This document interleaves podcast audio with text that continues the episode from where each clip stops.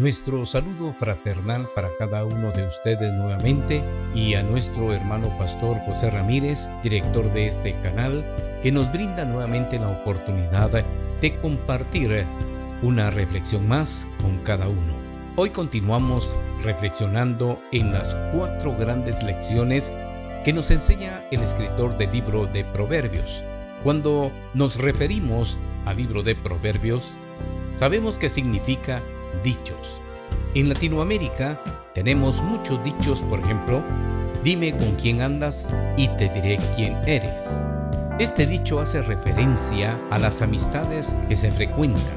Nuestras actitudes reflejan un gran porcentaje de las amistades que nos rodean, porque las mismas influyen en nuestra forma de pensar y en nuestra forma de actuar.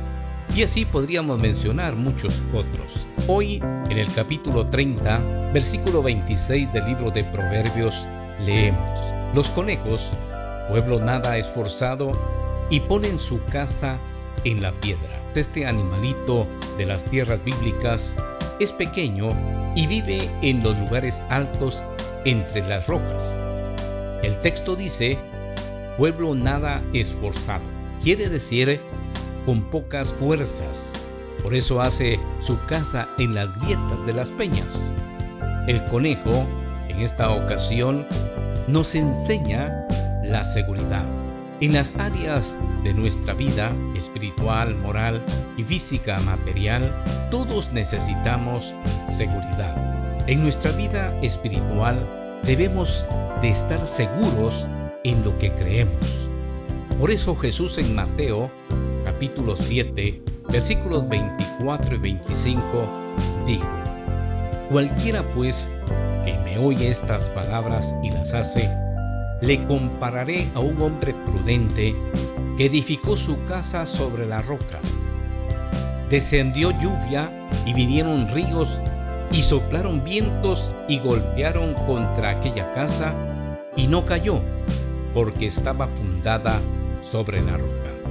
Jesucristo utiliza esta figura para dar a entender que creer en Él nos da seguridad presente y futura. Porque las filosofías de hoy solo se limitan al presente porque no pueden dar seguridad del futuro.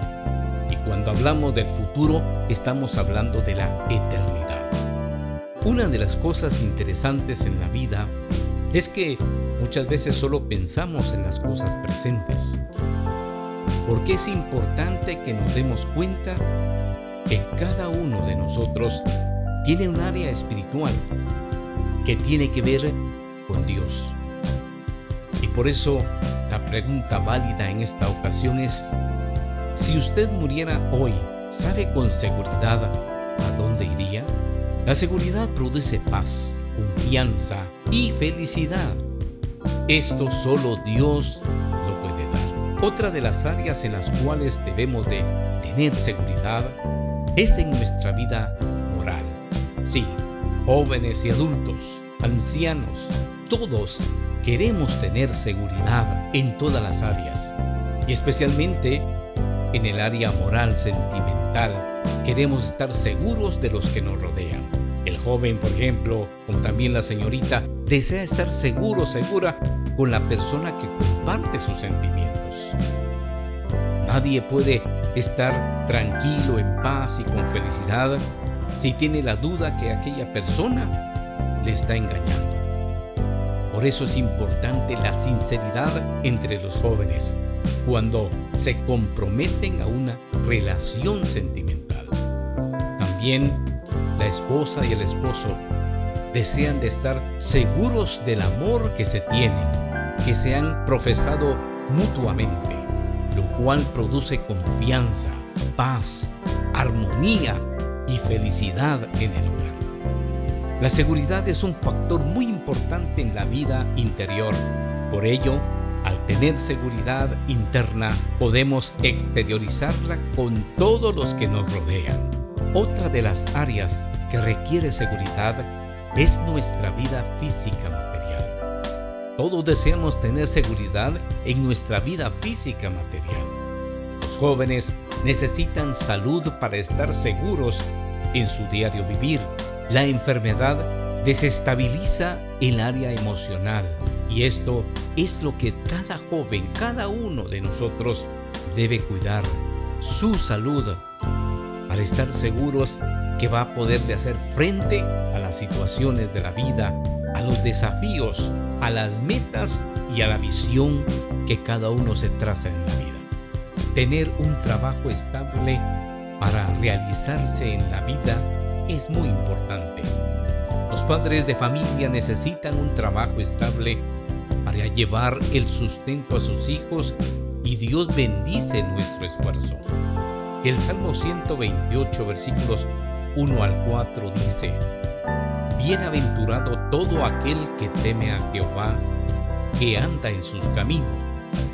Cuando comierais el trabajo de tus manos, bienaventurado serás y te irá bien. Tu mujer será como vid que lleva fruto a los lados de tu mesa, tus hijos como plantas de olivo alrededor de tu mesa. He aquí que así será bendecido el hombre que teme a Jehová.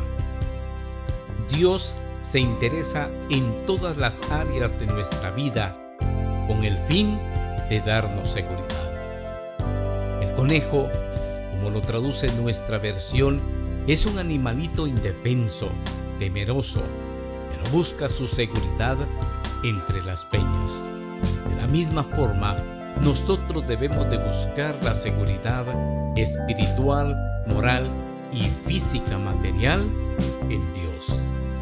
Solo Dios puede darnos la seguridad espiritual. El apóstol Pablo en Romanos capítulo 8 versículo 1 dice, Ahora pues ninguna condenación hay para los que están en Cristo Jesús. Solo Dios puede darnos la seguridad moral también. El apóstol Pablo dice en Efesios 5:25, Maridos, amad a vuestras mujeres, así como Cristo amó a la iglesia y se entregó a sí mismo por ella. El amor del uno y el otro debe ser un amor sacrificial. Por eso solo Dios puede darnos la seguridad física también. La bendición de Jehová es la que enriquece y no añade tristeza con ella, dice Proverbios 10:22. Qué bendición contar con la ayuda de Dios. Y esto, usted como yo, debemos de tomar la decisión de estar seguros en Dios. Gracias. Que el Señor le bendiga.